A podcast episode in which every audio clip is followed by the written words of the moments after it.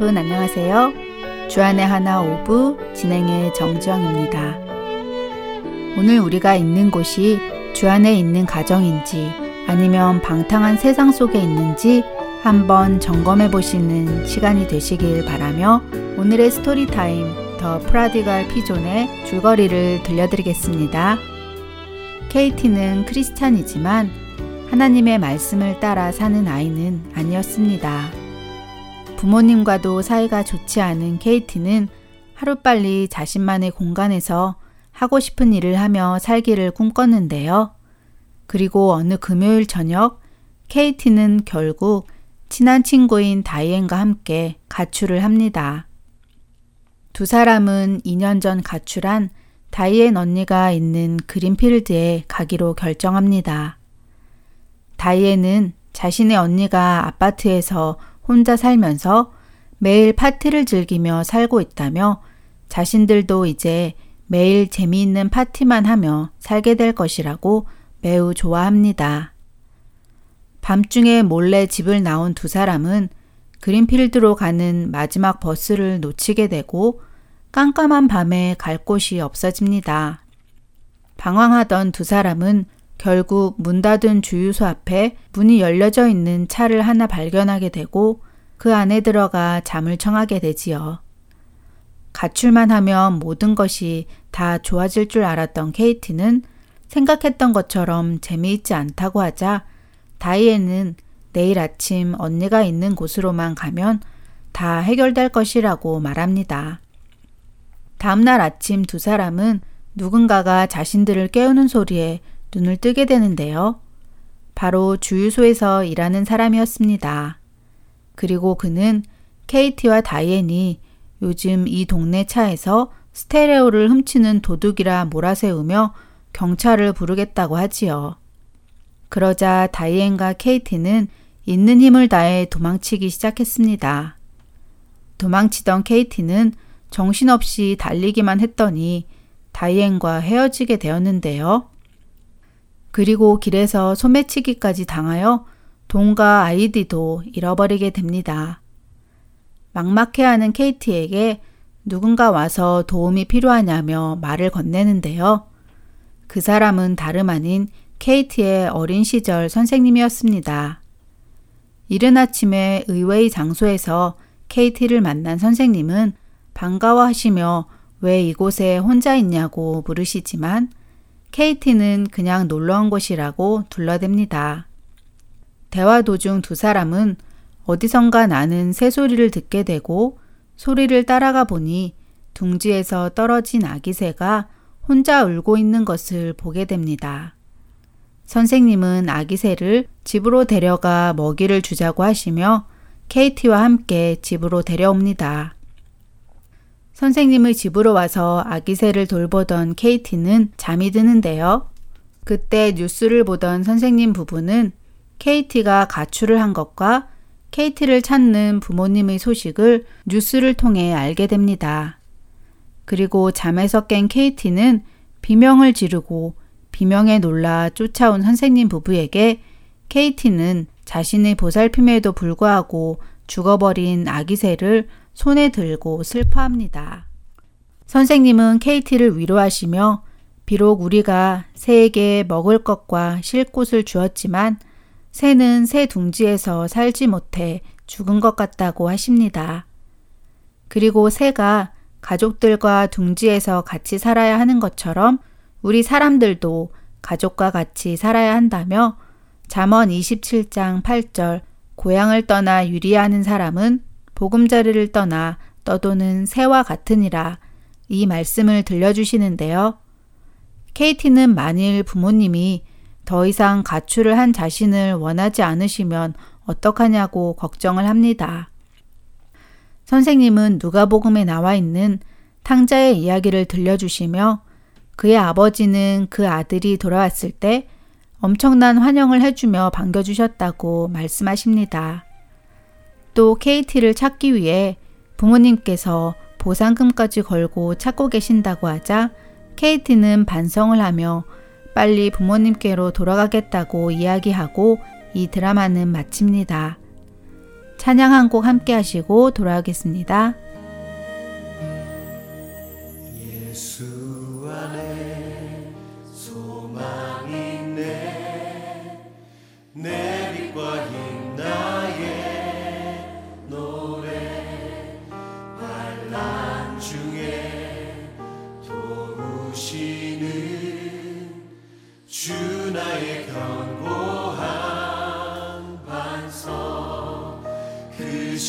See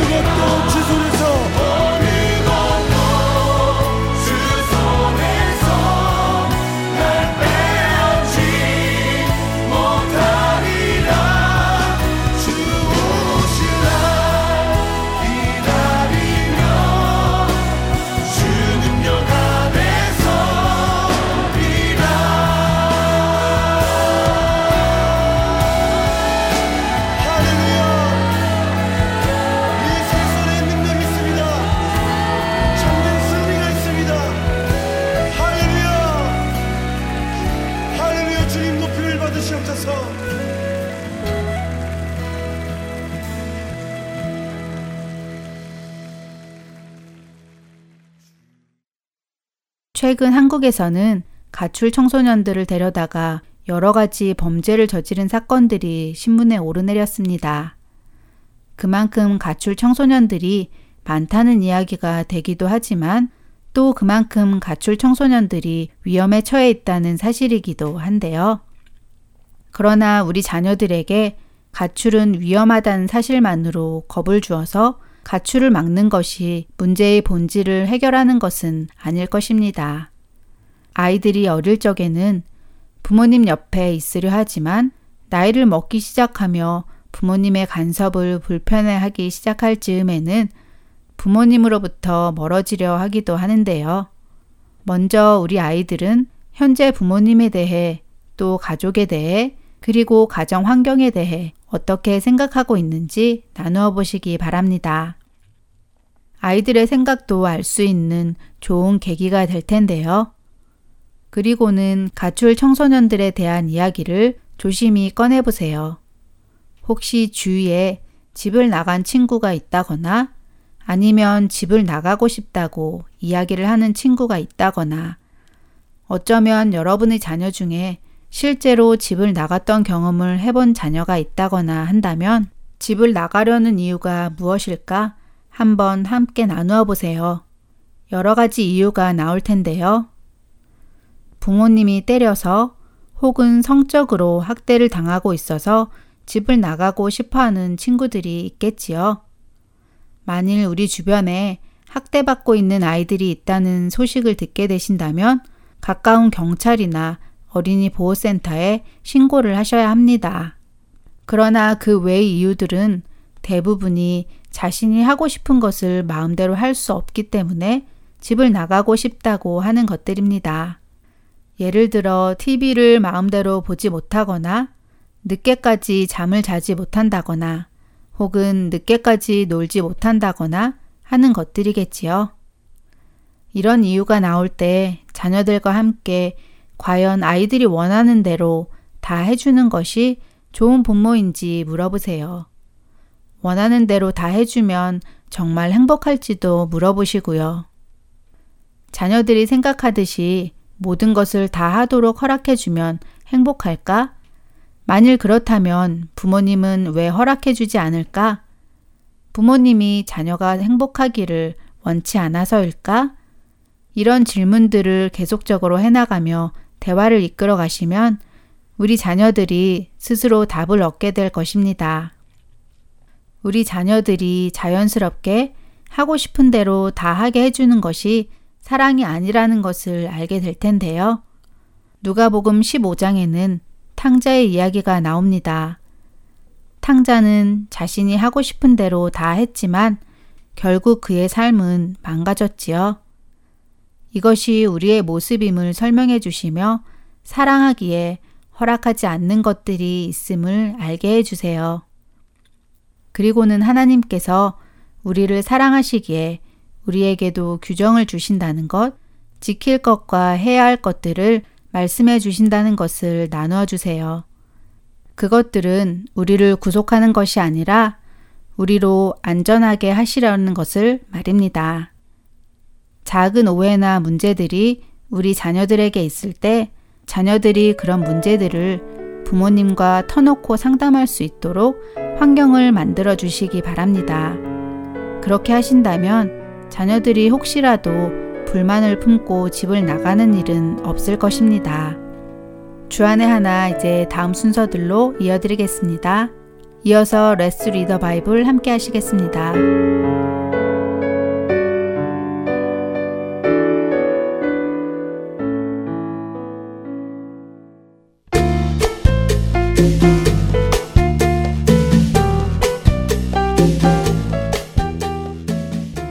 애청자 여러분 안녕하세요. Let's Read the Bible 진행의 박재필입니다.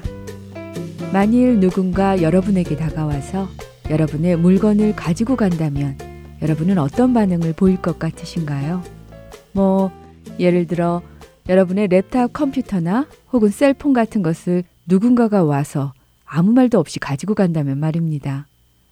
아마 우리 대부분은 지금 뭐 하는 거예요? 라며 놀라서 그 사람에게 물을 것입니다. 당황스러우니까 말이죠. 그런데 그 사람이 여러분에게 주께서 쓰시겠답니다 라고 대답한다면 여러분은 어떤 생각이 드시겠어요? 어, 그게 무슨 소리야? 주님이 어디 계시다고 하며 놀라지 않을까요? 저라면 그럴 것 같습니다. 무슨 소리예요? 주님이 누군데요? 그 주님이 어디 있는데요? 라며 물을 것 같습니다. 그런데요, 우리 주님이신 예수님은 실제로 그런 일을 하셨습니다. 오늘 우리가 함께 읽을 누가복음 19장에서 예수님께서 그런 일을 하시지요.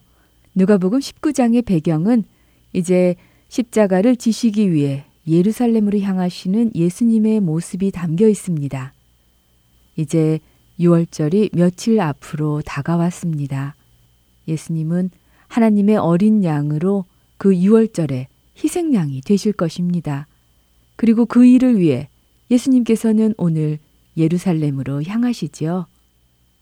그런데 예수님께서 예루살렘에 들어가시기 전에 제자들에게 한 마을에 들어가라고 하십니다.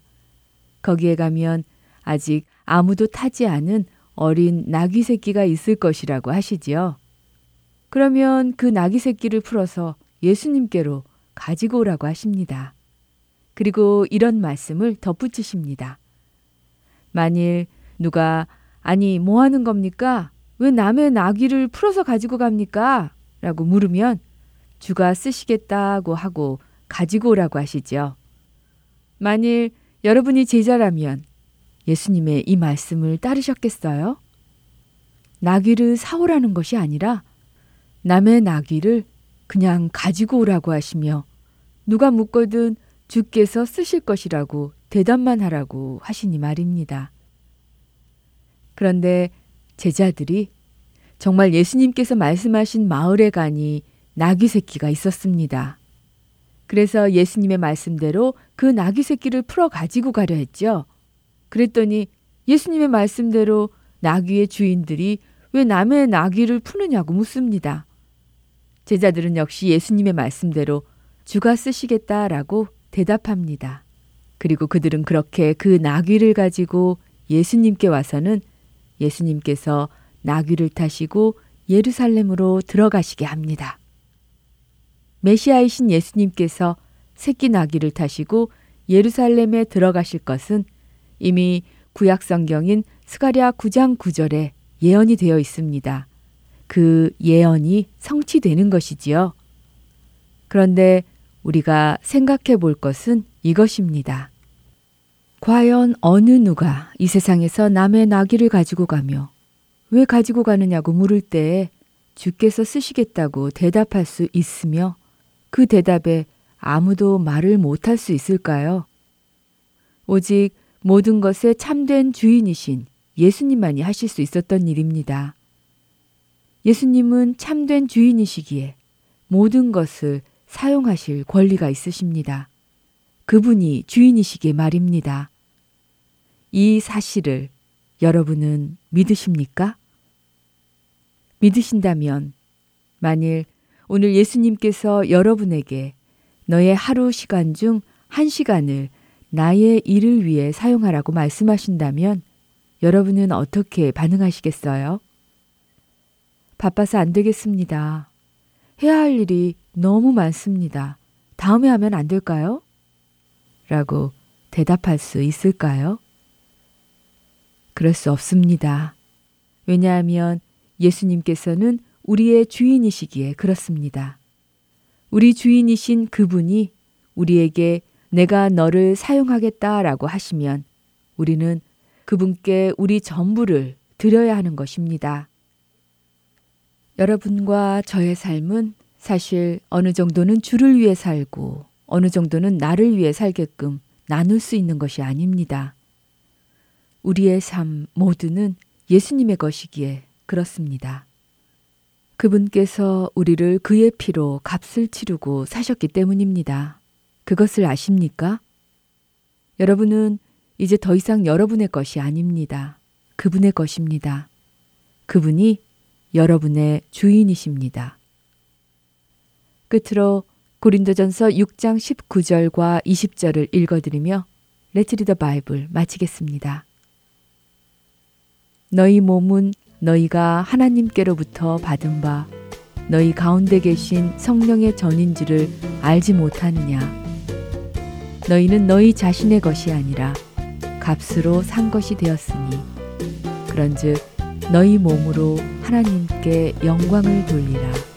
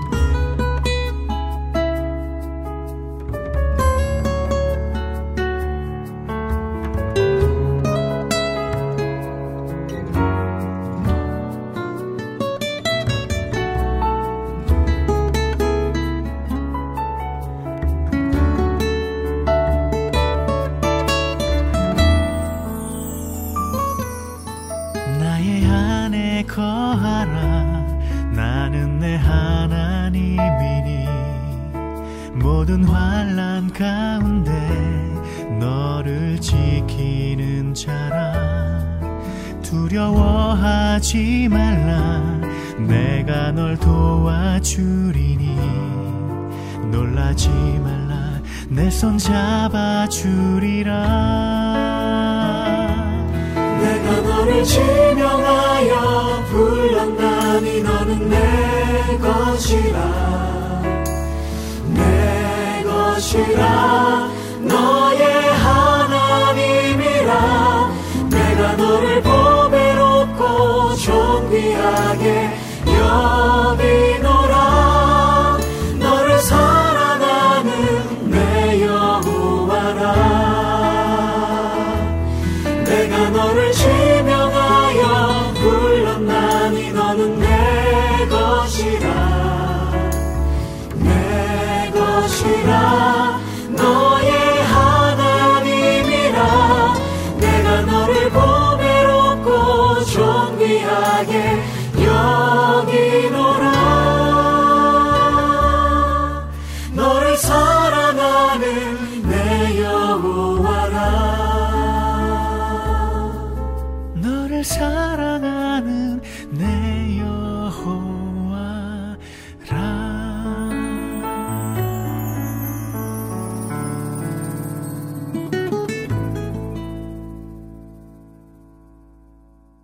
계속해서 바이블 Q&A 함께 하시겠습니다.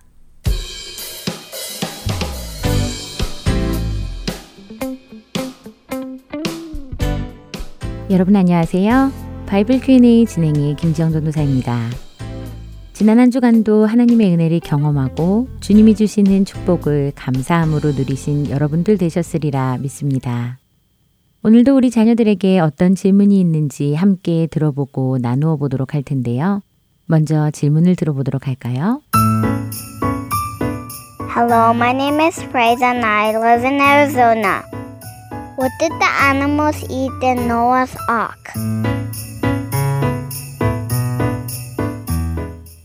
정말 많은 사람들이 궁금해하는 노아의 방주에 관한 질문이네요. 대부분의 세상 사람들은 노아의 방주가 지어낸 옛날 이야기라고 생각합니다. 그들의 생각에 방주라는 것에 수많은 동물들이 어떻게 다 들어갈까? 또 오늘 질문해준 친구의 물음처럼 방주 안에서 동물들은 서로 잡아먹기 위해 또 도망 다니기 위해 얼마나 뛰어다녔을까 하는 생각을 하며 그 이야기는 가능성이 없는 옛날 이야기처럼 취급합니다. 여러분들은 어떻게 생각하세요? 여러분들도 노아의 방주 이야기가 옛날 이야기라고 생각되시나요? 사실 우리는 성경을 잘 읽어보면 우리의 생각 중 많은 부분이 잘못되어 있다는 것을 알게 됩니다. 단순한 우리의 선입견이 우리의 고정관념을 만들어내고 그 고정관념들은 우리가 실제가 아닌 다른 사실을 믿고 있도록 만들지요. 가장 많은 사람들이 하는 질문 중에 하나는 방주 안에서 육식 동물들이 초식 동물들을 잡아먹지 않고 어떻게 지냈느냐 하는 것인데요. 예를 들어 사자가 사슴이나 토끼 등을 쫓아다니지 않았겠느냐 하는 것이지요. 그런데 말씀드린 대로 이런 생각은 우리의 선입견이 만들어낸 오해입니다. 물론 우리가 살고 있는 이 시대에 노아의 방주 같은 일이 벌어진다면 여러분들이 상상하는 그런 일이 벌어지겠지요. 사자와 호랑이가 다른 동물들을 잡아먹기 위해 방주 안을 뛰어다니는 일 말입니다. 그러나 하나님이 처음에 창조를 하셨을 때도 그랬을까요? 먼저 창세기 1장 29절과 30절 말씀을 살펴보겠습니다. 하나님이 이르시되 내가 온 지면에 씨 맺는 모든 채소와 씨 가 진 열매 맺는 모든 나무를 너희에게 주노니 너희의 먹을 거리가 되리라. 또 땅의 모든 짐승과 하늘의 모든 새와 생명이 있어 땅에 기는 모든 것에게는 내가 모든 푸른 풀을 먹을 거리로 주노라 하시니 그대로 되니라. 태초에 하나님께서 세상을 창조하셨을 때는 육식 동물이 초식 동물을 잡아먹는 일은 없었습니다. 창세기 1장의 말씀 그대로 하나님께서는 모든 푸른 풀을 만드시고 이것으로 땅의 모든 짐승과 하늘의 모든 새와 생명이 있어 땅에 기는 모든 것에게 먹을 것이 되게 하셨지요. 죽음이라는 것이 없을 때였습니다. 물론 인간은 그 후로 죄를 짓고 사람이 사람을 죽이는 끔찍한 죄를 저질렀지요. 그러나 동물들은 그렇지 않았습니다. 동물들은 여전히 하나님의 법칙에 순종했지요. 그들은 풀을 먹으며 지냈습니다. 이 사실은 노아의 때에 와서도 그대로 적용되는데요. 하나님께서 노아에게 방주를 만들도록 명령하시고 창세기 6장 21절에 이렇게 말씀하십니다. 너는 먹을 모든 양식을 내게로 가져다가 저축하라. 이것이 너와 그들의 먹을 것이 되리라. 하나님께서 무엇을 가져다가 저축한다고 하셨지요? 양식이라고 하셨습니다. 그리고 그 양식은 방금 말씀드린 대로 푸른 풀을 말씀하시는 것이지요. 하나님은 이것이 노아의 가족과 동물들의 먹을 것이 될 것이라고 말씀하십니다. 하나님께서는 아직까지 한 생명이 다른 생명을 잡아먹도록 허락하지 않으셨습니다. 혹시 여러분은 하나님께서 언제 인간이 다른 동물을 잡아먹을 수 있도록 허락했는지 아시나요? 바로 노아의 홍수 이후부터입니다. 홍수로 세상이 다 물에 잠겼다가 그 물이 다 빠져나간 후에 노아의 식구들과 동물들이 방주에서 나오고 하나님께서는 이렇게 말씀하셨지요. 창세기 9장 3절의 말씀입니다. 모든 산 동물은 너희의 먹을 것이 될지라 채소같이 내가 이것을 다 너희에게 주노라. 하나님께서 처음으로 고기를 먹어도 된다고 허락하신 것입니다. 이전에는 결코 있지 않았던 일이지요. 여기서 채소라는 단어가 눈에 띄시나요? 채소라는 단어는 처음 창세기 1장 30절에 나온 푸른 풀이라는 단어와 같은 단어입니다. 그러니까 하나님께서 이제부터는 인간에게 푸른 풀을 먹듯이 고기도 먹어도 된다고 하신 것입니다. 사실 성경에는 정확히 표현되어 있지 않지만 바로 이때부터 동물들도 육식동물과 초식동물로 나뉘게 되었을 것입니다. 이제 노아의 방주 안에 있던 동물들이 무엇을 먹었을지 아시겠지요? 성경을 자세히 읽어보면 알 수 있는 질문이었습니다. 바로 풀이었지요. 성경을 읽지 않고 우리의 생각만으로 판단하지 마시고 하나님께 지혜를 구하며 읽어가신다면 하나님께서 우리로 이해하게 하실 것입니다. 바이블 Q&A 여기서 마치겠습니다. 다음 시간에 뵙겠습니다. 안녕히 계세요.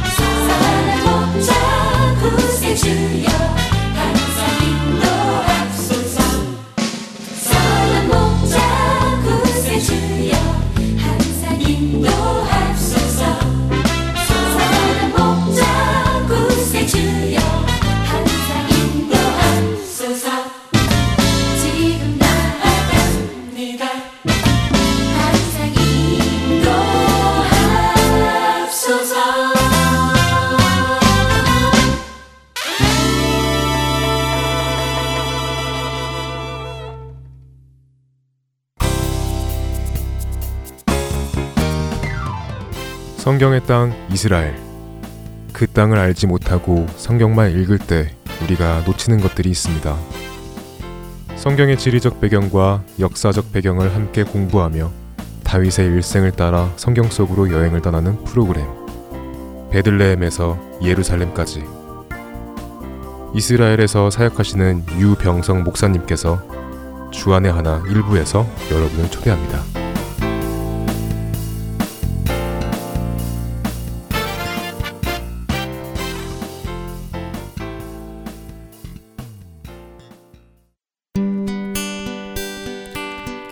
소식 사랑으로 땅끝까지 전하는 아랜소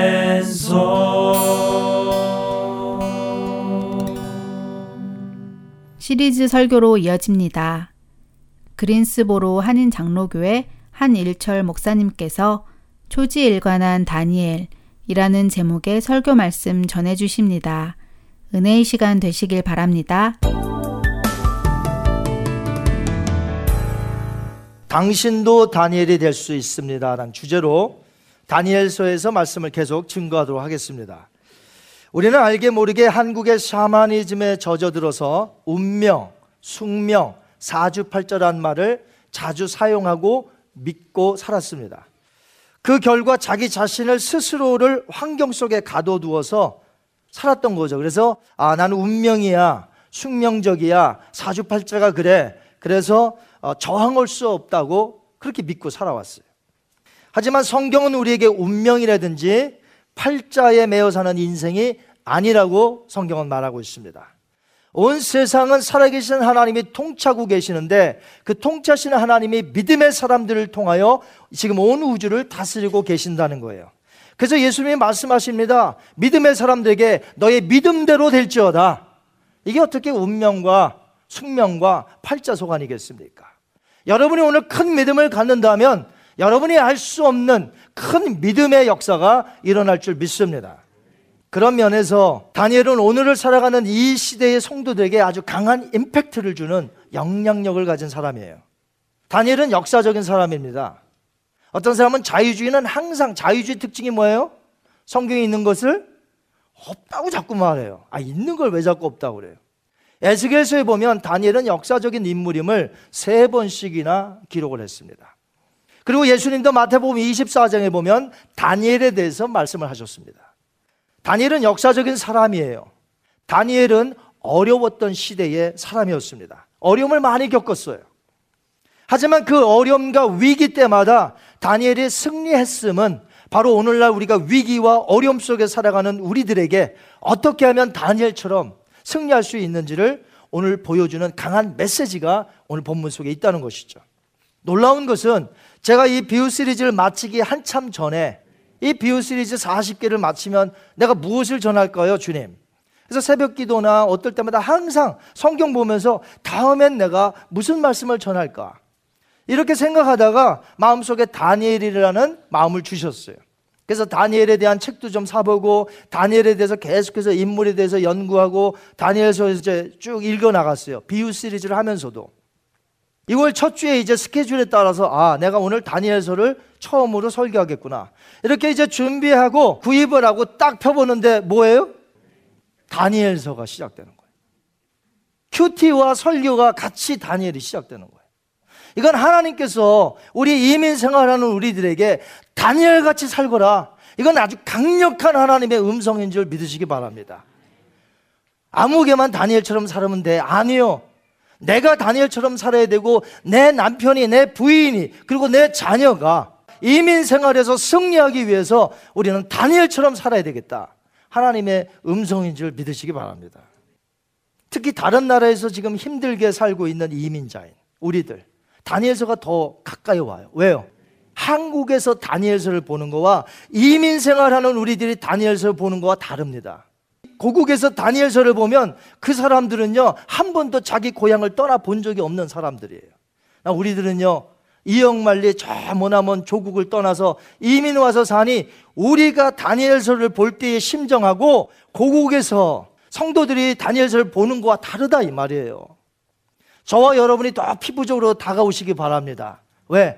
그는 포로로 잡혀온 이민자요. 우리는 뭐 이민을 우리가 왔든 어쨌든 다른 나라 와서 사는 자들이 얼마나 이 다니엘서가 우리의 마음에 와 닿는지 몰라요. 다니엘서 12장 3절에 보면 12장이 마지막 장이거든요. 거기에 보면 우리가 너무나도 잘 아는 구절이 있어요. 한번 보겠습니다. 지혜 있는 자는 궁창의 빛과 같이 빛날 것이요. 많은 사람을 옳은 대로 돌아오게 하는 자는 별과 같이 영원토록 빛나리라. 다니엘의 삶이 이랬어요. 다니엘은 어디에서든지 하나님을 높였더니 심지어 다른 나라의 왕이 다니엘이 섬기는 여호와 하나님을 높여주고 많은 백성들에게 다니엘이 섬기는 여호와 하나님이 이런 자다 선포하고 알려줘요. 그러니까 거기서 수많은 사람들이 다니엘 한 사람 때문에 하나님께로 돌아오는 역사가 바벨론 땅에서도 있었다 이 말이에요. 우리도 할 수 있습니다. 많은 사람들을 주님께로 인도할 수 있어요. 그런 영향력을 지녔던 자가 다니엘이었습니다. 오늘 저는 제목을 이렇게 정했어요. 초지일관한 다니엘.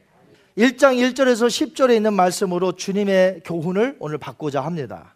오늘 본문의 배경 백그라운드는 주전 605년이에요.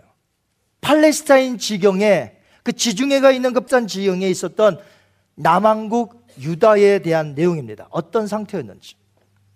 일찍이 주전 1400년 전에 하나님께서 애굽에서 빼놓은 이스라엘 백성들이 가나안에 들어가기 직전에 이런 말씀으로 약속하십니다.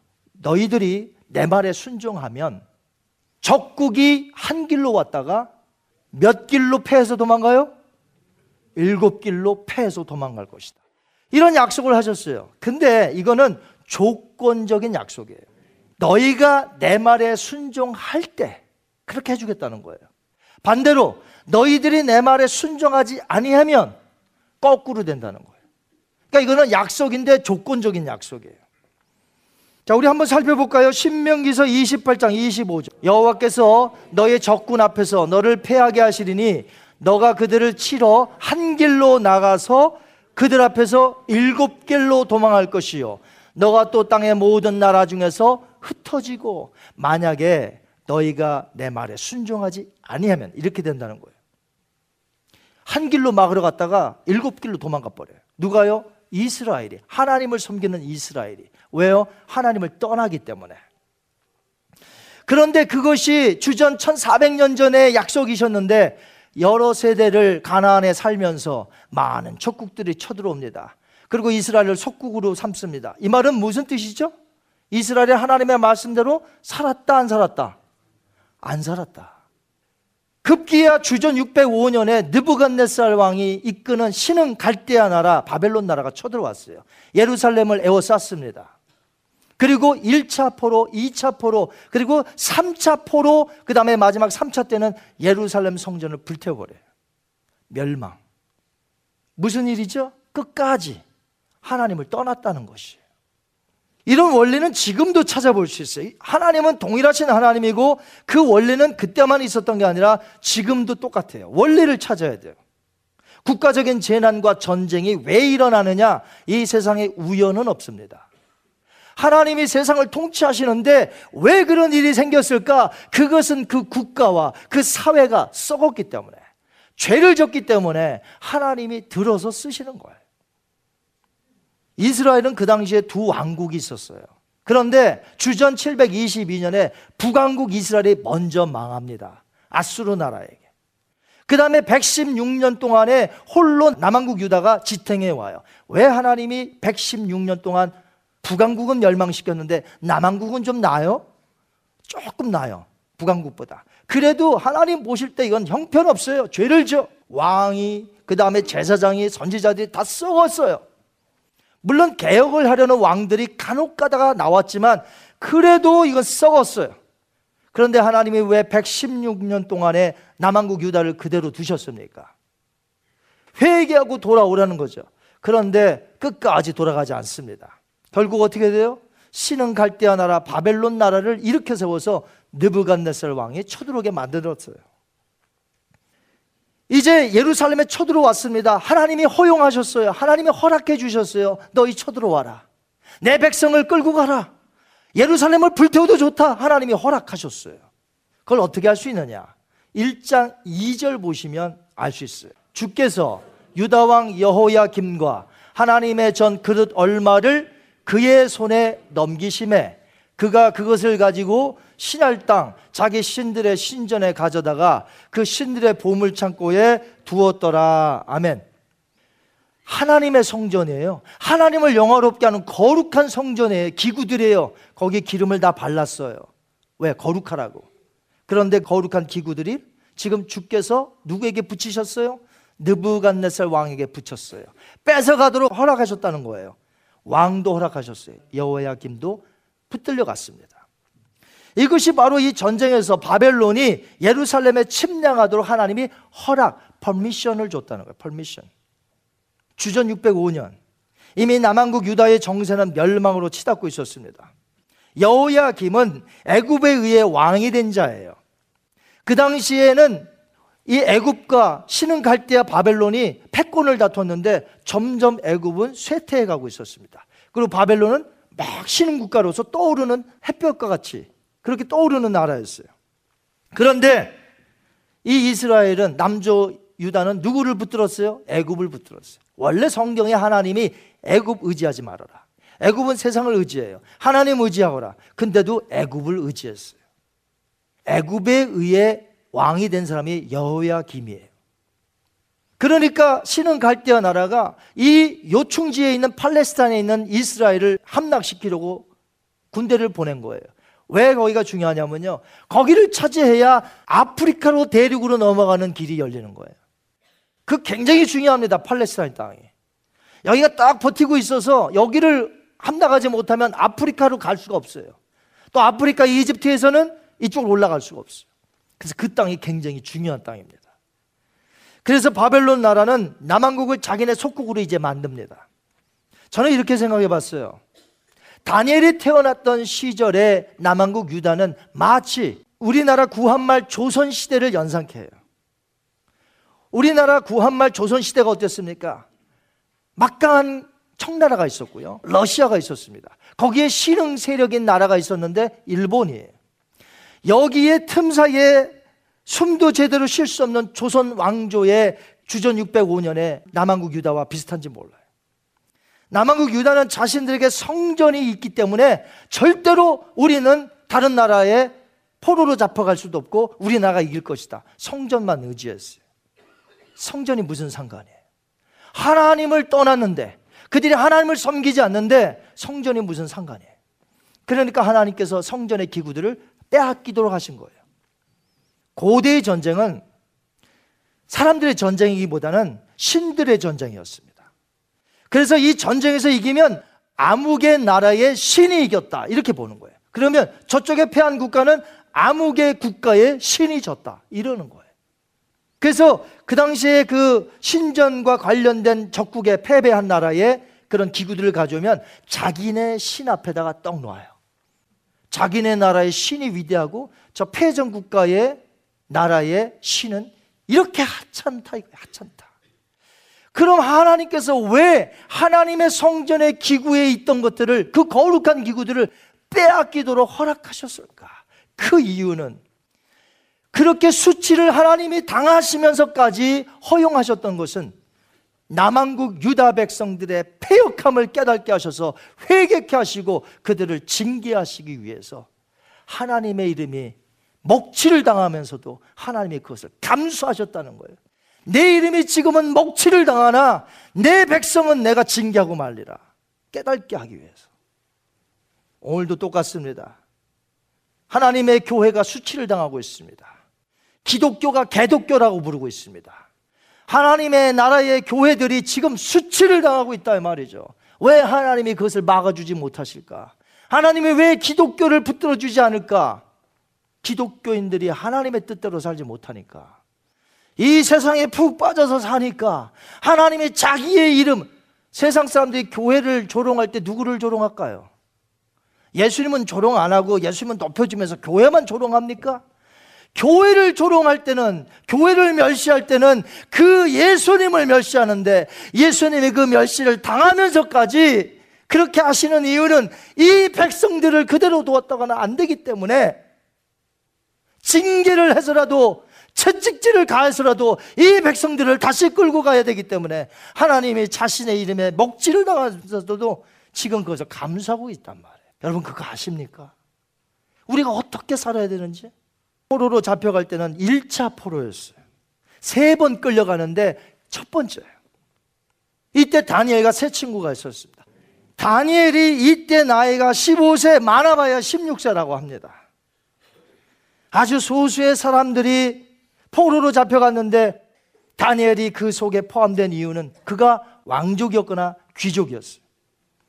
왜냐하면 느부간데살 왕이 남한국에서 귀족 중에 혹은 왕족 중에 지혜가 있고 명철이 있고 아름다우며 이런 사람들 소년 중에 있으면 붙잡아 오라고 그랬어요.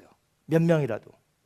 그 이유는 신흥 바벨론이 세력을 점차 확장해 가는데 급속도로 발전하다 보니까 어떻게 해요? 인재가 부족해요. 사람이 부족하단 말이에요. 그러니까 왕 앞에는 3년 동안 훈련받은 사람들을 이 소년들, 나이 많으면 안 돼요. 소년들이 해야 돼. 그래야 거기에 이름도 바꾸고 그들을 완전히 바벨론화 하여서 자기 나라를 위해서 충성하기 위해서 어른들 말고 소년들 그 3년 동안 훈련시키는 거예요. 이런 정책을 해서 붙들어 간 거예요. 이때 다니엘이 포함된 거예요. 그렇지만 다니엘은 15세, 16세 나이에 신앙심이 깊었습니다. 그 자기 친구 세 명과도 더불어. 다니엘은 자기 고국에서 있을 때와 마찬가지로 이방 나라의 포로로 잡혀왔을 때에도 당당함이 있었어요. 신앙의 절개가 있었다는 것입니다. 여러분, 대부분의 사람들이 자신이 성공하지 못한 이유를 환경 탓으로 돌립니다. 그걸 불평합니다. 그리고 인생을 보내요. 지극히 평범한 사람들이에요. 이런 사람들이 대다수예요. 메조리티예요. 여러분 중에도 분명히 있을 거예요. 모르겠어요. 몇 퍼센트인지 우리 교회는. 왜? 환경 탓하고, 남 탓하고, 내가 안 되는 거 할 수 없어. 세상이 그런데 어떻게. 내가 뭐라고. 이렇게 이 세상과 짝하여 사는 사람이 이 중에서 몇 퍼센트인지 모르겠어요. 분명히 있어요. 아니, 많을 거예요. 늘 하는 말이요. 왕년에 한국에서 잘 나갔다는 거예요. 그때는 모든 것이 좋았다는 거예요. 그때는 신앙도 좋았다는 거예요. 근데 지금 미국 가서 살다 보니까 형편이 이렇게 안 좋고 내 신앙이 지금 이렇게 됐다는 거예요. 그래서 나의 신앙도 지금은 거의 밑바닥을 헤매고 있다고 거의 어쩔 수 없다고 환경을 탓합니다. 만약에 우리가 구약 다니엘서를 1장 1절에서 7절까지만 읽고 그 나머지는 없다고 생각한다면 아마 그렇게 생각할 거예요, 우리도. 다니엘도 별 수 없어요. 다니엘 그렇게 포로를 붙잡고 아마 원망했을 거예요. 왜 내가 이런 망하는 나라에 태어났는가?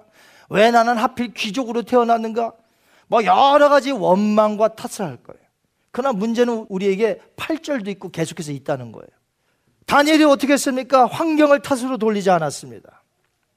어린 소년이에도 불구하고 그는 신앙을 지켰어요. 어떤 사람이 이렇게 말했습니다. 보석은 어디에 있어도 보석이다. 아니, 보석이 팔레스타인에 있었을 때는 보석인데 바벨론에 왔더니 가짜예요? 아니죠. 진짜 그가 믿음의 사람이었기 때문에 진짜 여기서 믿음의 고백을 하는 거예요. 믿음의 사람은 어떤 환경에 갖다 놔도 믿음의 사람일 뿐이에요. 믿음의 사람은 어떤 환경 속에 들어가도 믿음의 사람으로 살아갈 뿐이에요. 하나님의 사람은 역경 속에서 오히려 그 빛을 발하는 법입니다. 다니엘의 인생이 그렇습니다. 나라가 망하여 부모를 떠나서 멀리 다른 나라에 포로로 잡혀왔다는 것이 큰 위기였고 말할 수 없는 고통이었습니다. 그러나 기억해야 될 것은 유다 왕국이 망한 것이지 하나님의 나라가 망한 게 아니란 말이죠. 하나님 나라가 망했던가요? 유다 나라가 망한 거지. 그렇게 어떤 위기에서도 믿음의 사람은 믿음으로 살아가는 거예요. 포로로 잡혀온 것도 큰 환란이었지만 다니엘과 세 친구에게 또 한 번의 어려움이 찾아옵니다. 그들의 어려움이 다른 점령지에서 끌려온 다른 소년에게는 어려움이 아니라 좋은 찬스의 기회였어요. 왜? 포로로 잡혀왔는데 3년만 자 견디면 왕궁에 서게 되고 벼슬을 얻게 되고 높은 고위 관직에 올라갈 수 있는 이 기회가 왜 어려운 기회예요? 끌려온 건 나쁜 기회였지만 이제는 좋은 기회가 열렸다. 다른 점령지에서 온 소년들은 그렇게 말할 수 있어요. 그러나 다니엘은 아니에요. 다니엘은 큰 어려움이 온 겁니다. 왜요? 느부갓네살 왕이 정해준 왕의 진미, 왕이 마시던 포도주를 3년간 마시며 훈련받아야 하기 때문에 그래요. 왠지 아세요? 그 음식은 그냥 음식이 아니에요. 보통 이방 나라의 음식들은 자기들이 섬기는 신들에게 들어졌다가 나온 음식들이고, 그 다음에 구약 율법에 보면 먹지 말아야 할 음식들이 있는데 그런 음식들이 대다수였어요. 다니엘은 먹을 수가 없어요. 우리는 현재 아무거나 먹어도 됩니다. 할렐루야. 다 드세요. 피만 드시지 마시고. 어떤 TV 채널 보니까 사슴에 빨대를 꽂아갖고서는 생피를 마시는데 그거 건강에 좋아요? 그거 죽어요, 죽어. 피채 먹으면 안 돼요. 그 외에는 다 먹어도 돼요. 그건 우리 신약 시대, 우리는 신약 시대 사니까. 구약 시대는 아니잖아요. 다니엘은 구약 시대 사람이에요. 율법을 지키라고 주신 거예요. 그 율법을 지켜야 돼. 부정한 거 먹으면 안 되고요. 우상에게 들어갔다 나온 거 먹으면 안 돼요. 이게 위기가 아니고 뭡니까? 절충할까요? 타협할까요? 다니엘은 새 친구와 함께 뜻을 정했습니다. 8절 한번 보시기 바랍니다. 다니엘은 뜻을 정하여 왕의 음식과 그가 마시는 포도주로 자기를 더럽히지 아니하리라 하고 자기를 더럽히지 아니하도록 황관장에게 구하니 아멘. 8절 보시면 다니엘 이름만 나와요. 새 친구 이름이 안 나와. 그래서 마치 다니엘만 뜻을 정한 것 같아. 아 나는 먹지 않으리라. 뜻을 정하고 있지만 뒷절에 문명을 보면 다니엘과 새 친구가 다 같이 뜻을 정했어요. 근데 아마도 이렇게 다니엘만 8절에 나온 걸 봐서 다니엘이 주도적으로 이 일을 추진해 나갔어요. 그러니까 새 친구는 뜻을 같이 한 거죠. 다니엘은 뜻을 정했다고 했습니다. 이것은 아주 단호하고 강한 결심을 얘기합니다.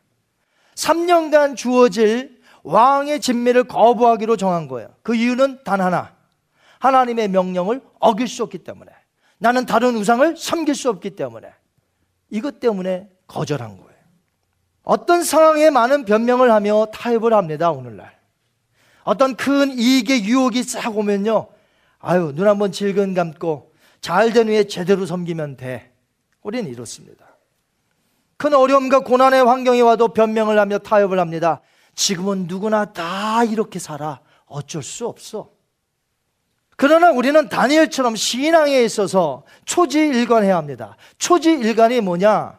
처음에 세웠던 뜻을 이루기 위해서 끝까지 밀어붙이는 것이 초지일관입니다. 다니엘은 남한국 유다에서 하나님의 은혜를 받은 자로 하나님의 말씀대로 따라 살았습니다. 그리고 지금은 비록 포로로 끌려와 기족이란 이유로 인해서 남들보다 이방 나라에 형통할 수 있는 길도 있지만 그 다니엘은 세상과 타협할 수는 없었어요. 오늘날 힘이 들고 상황이 어려면 세상과 쉽게 타협하는 신앙이 너무나 많은 것 같아요. 그러나 저와 여러분이 이민 생활 속에서 상황을 탓하거나 상황에 민감해 신앙의 타협을 세상과 함께 해서는 안 된다는 것입니다. 지난번 잠시 말씀을 드렸습니다만 어떤 책을 보니까 죽은 시체의 온도가 그 방의 온도와 같다. 그런 글을 봤어요. 방안이 10도이면 시체도 10도, 방안이 30도면 시체도 30도. 왜요? 죽은 시체는 상황에 100% 영향을 받는다. 99%도 아니에요. 그러나 그 안에 생명이 있으면 어떻게 될까요? 우리 사람의 체온은 거의 36도 5. 이걸 유지하려고 합니다. 추우면 덥게 해야 돼요. 더우면 내려야 돼. 그 처절한 싸움이 내 안에 있다는 것은 내가 생명이 있다는 것이에요. 살아있다는 증거예요. 그런데 오늘날 환경에 100% 지배를 받는 사람이 있어요. 어, 이래서 안 돼. 뭐 다 이러네, 어떻게. 그 사람은 죽은 사람이에요, 영적으로. 살아있다면 투쟁을 해야 되는 거예요. 믿음은 투쟁입니다. 믿음은 투쟁이에요. 환경이 그렇다고 다 100% 따라갑니까? 여러분이 죽었습니까? 영적으로 믿음이 있고 예수님이 내 안에 있는데 어떻게 환경에 100% 전부 다 지배를 받냐 이거죠? 그 사람이 예수님을 믿는 사람이에요? 구원받은 사람이에요? 영적으로 죽었어요. 내게 최소한 믿음이 있다면, 내게 겨자씨만한 믿음이 있다면, 최소한 그것과 싸우려고 내가 노력하고, 그 환경에 지지하려고 노력하고, 왜? 살아있으면 그렇게 된다니까요. 죽은 시체나 100% 환경에 지배를 받는다는 것이죠. 참 신앙인이 무엇입니까? 환경을 뛰어넘어서 어디서나 예수님을 찬양하는 자예요. 사도 바울을 보십시오. 매를 즉싸게 맞고 감옥에 갇혔을 때 미드나잇에 하나님께 기도하고 찬양했어요. 죄수들이 듣더라. 감옥에서 얼마나 많은 편지를 보냈습니까? 감옥에 갇힌 게 수도 없이 갇혔어요. 예수님 때문에. 그는 그 감옥에서도 기뻐할 수 있는 거예요. 거기서도 복음을 전할 수 있는 거예요. 상황, 감옥, 감옥에서도 복음을 전했던 사람이에요. 수많은 사람들이 감옥에서도 예수님의 말씀을 받아들여서 구원받은 사람들이에요. 감옥에서 복음을 전할 수 없다가요?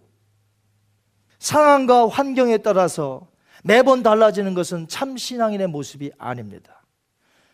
얼마 전에 어떤 글을 읽으니까 아무도 가보지 않은 바다 한가운데에 한반도에 7배 이상 되는 큰 섬이 갑자기 생겼대요. 그래서 학자들이 이게 웬 섬이냐, 갑자기.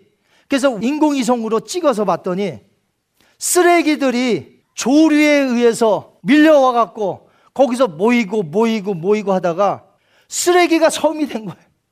근데 한반도에 몇 배요? 일곱 배. 이렇게 조류가 만나는 곳에 아무 항거할 수 없는 쓰레기들이 모인다 이거죠. 우리가 쓰레기들입니까? 우리는 영적으로 하나님의 자녀인 줄 믿습니다. 우리 안에 생명이 있다 이 말이에요. 싸워야 될 거 아닙니까? 환경과 싸워야 되는 거예요. 어, 이런 환경, 내가 하나님을 믿어야 되겠다. 더욱더 결정해야 되겠다. 싸워 나가야 되는 거예요. 안 그러면 쓰레기 섬 되는 거예요. 교회가 쓰레기 섬 되는 거예요. 하나님의 뜻을 가르치지 아니하고 하나님의 뜻대로 살지 않으면 순전히 세상에 적당히 살다가 몰려온 수많은 쓰레기들의 교회가 될 수 있다 이 말이에요. 그럼 그곳에 쓰레기 섬에 또 어떤 게 오는지 아세요? 난파선들이 그곳에 와서 난파돼 갖고 죽는데요. 쓰레기 섬에서. 우리가 만약 이 시대의 조류에 휩쓸리고 세상의 힘에 굴복해서 떠다니다 보면 저절로 쓰레기섬, 난파선들의 무덤에 도착하게 된다 이거죠. 우린 그런 사람이 아니에요. 다니엘은 이리저리 세상의 조류에서 정황 없이 산 사람이 아니에요. 이건 먹을 수 없으면 먹을 수 없다고 뜻을 정하는 사람이에요. 우상에게 절하라고 하면 할 수 없다고 정하는 사람이에요. 기도하는 사람이 이제 한 달 동안에 기도하면 사자굴에 던진다 해도 기도할 수밖에 없는 사람이에요. 이거 왕의 진미를 거부하면 그래. 너 오늘 뭐 속이 안 좋은가 보구나. 다음에 먹어라 해요? 3년 동안 안 먹겠다는 소리예요. 이걸 거부하면 죽을 수도 있다는 소리예요. 뜻을 정하지 않으면 아무 역사도 안 일어납니다. 저와 여러분의 환경에 다 젖어들어서 그럼 그렇지 세상은 그래 뭐 이런 거지 뭐 다 그렇게 사는데 이러고 살면은 아무런 역사가 안 일어납니다. 그러나 오늘 내가 뜻을 정하여서 세상을 거스리고 하나님의 뜻대로 살려고 작정하여 나간다면 거기엔 놀라운 변화와 역사가 일어난다는 거예요. 세상 사람이 뜻을 정하는 게 아니에요. 하나님의 백성이 뜻을 정하는 거예요. 하나님의 백성이 이 시대의 뜻을 정하는 사람이 누구냐? 세상 사람 아니에요. 하나님의 사람이 뜻을 정하는 겁니다. 다니엘이 남한국 유다에서 살 때에 귀족이라 하여 믿음도 별로 없이 대충 살았는지 아세요? 대충 살았는데 갑자기 바벨론에 오니까 갑자기 큰 믿음이 생겨난 줄 아세요? 그래서 믿음이란 뭐냐? 평상시에 믿고 따르고 점차 내 믿음이 자라나서 어떤 시점에서 내게 어려움이 오면 내가 가지고 있었던 믿음으로 그것을 이겨내는 것이죠. 없던 믿음이 갑자기 생기고 유다 왕국에서는 다니엘이 살았는데 여기 남의 나라에서 지금 어려운데 갑자기 큰 믿음이 생길까요? 천만에. 이 말은 뭐냐? 다니엘이 15세, 16세에 유다 왕국에 서 있을 때에 부모님에게 훈련을 잘 받고 부모님에게 말씀을 잘 받아서 믿음으로 지켰던 사람이니까 여기 와서도 그렇게 사는 거예요. 부모님 생각하면서. 부모님이 나에게 이렇게 가르쳤지. 어디에서나 믿음을 지키라고 가르치셨지. 여러분의 자녀들을 중요합니다. 여러분의 자녀 믿음으로 가르칩니까? 여러분 믿음으로 가르쳐요? 가르치시면 아멘. 야, 공부 좀 해라. 맨날 부모님 입에서는 공부밖에 안 나와. 한 번도 성경 보라는 말 없고, 야, 공부해라. 공부가 다가 아니에요. 믿음만 있으면 공부해요. 믿음이 없어서 공부를 안 하지. 우리도 믿음을 축적해 놔야 돼요. 이렇게 편안하고 좋을 때 믿음을 축적해 놓으시기 바랍니다. 어려움이 올 때 믿음으로 이기도록. 여러분 그 낙타의 비밀을 아세요? 낙타의 등은 볼록 튀어나왔죠. 육봉이라고 합니다. 육봉. 이게 저 어렸을 때는 물주머니인 줄 알았어요. 그런데 육봉이라는 혹은 물주머니가 아니고 지방이에요, 지방. 그래서 지방을 태워서 한 달 동안 아무것도 안 먹고 그 에너지가 도는 거예요. 그래서 안 먹고 안 마셔도 한 달간은 가는 거예요. 45kg나 되는 지방이에요. 이 지방을 태워서 그걸로 에너지 삼아 가는 거예요.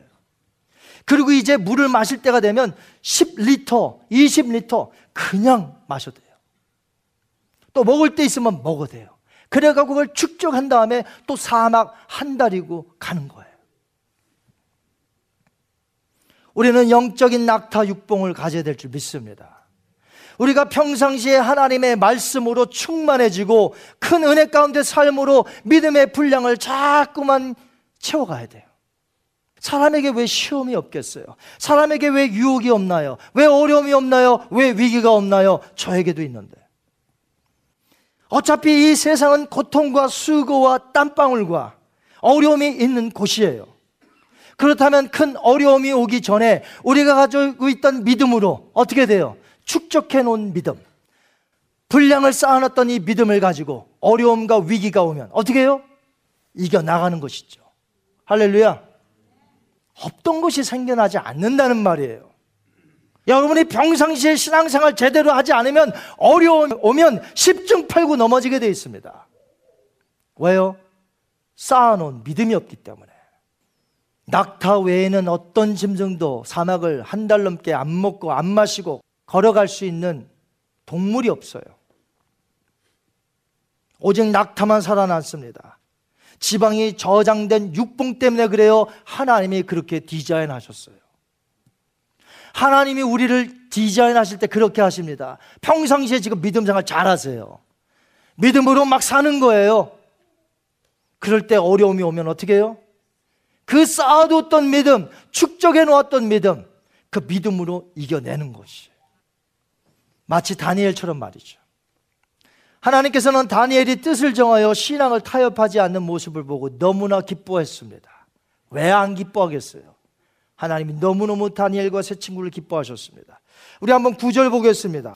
하나님이 다니엘로 하여금 황관장에게 은혜와 국류를 얻게 하신지라 많은 소년 가운데서 다니엘과 새 친구만 황관장에게 은혜와 국류를 얻을 수 있도록 하나님이 조치해 놓으셨어요. 뜻을 정하니까 뜻을 정하니까 하나님이 너무나 기뻐하셨어요. 그때의 하나님은 지금도 살아계십니다. 여러분 믿으세요? 다니엘의 하나님이 저와 여러분이 믿는 동일한 하나님이십니다. 예수 그리스도는 어제나 오늘이나 영원토록 동일하시느니라. 하지만 아직도 환경의 탓을 돌리며 할 수 없이 산다면 하나님이 우리를 보시고 오늘 어떻게 말씀하실까요? 너는 다니엘처럼 살 수 없느냐? 내가 지금도 통치하고 있고 내가 너를 도와줄 텐데 왜 너는 결단하지 못하고 언제까지 환경 탓만 하려느냐? 하나님이 우리에게 그렇게 말씀하십니다. 다니엘의 신앙은 초지일관의 신앙이었습니다. 그렇다면 지금부터 우리는 말씀을 배우고 들음으로 믿음을 축적하며 믿음을 따라 사는 방법을 계속해서 훈련받고 가는 거예요. 믿음 생활 지금부터 잘 하셔야 돼요. 우리에게 전쟁이 있습니까? 예수를 믿는다고 하면 핍박이 옵니까? 교회에 문을 닫게 합니까? 목사를 잡아갑니까? 이럴 때 믿음 생활 잘 해놔야 한다는 거예요. 왜? 그런 날이 오기 때문에.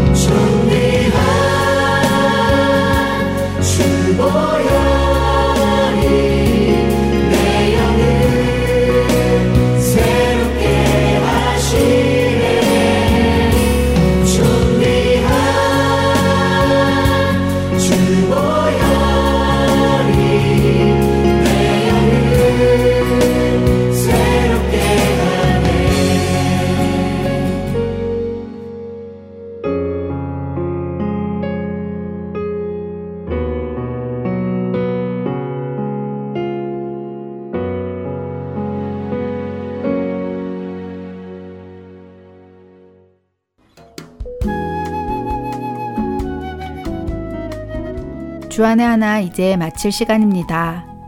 이번 한 주간도 주님 안에서 아이들과 추억을 하나씩 만들어가며 가족의 소중함을 깨닫게 되는 시간이 되시길 바랍니다.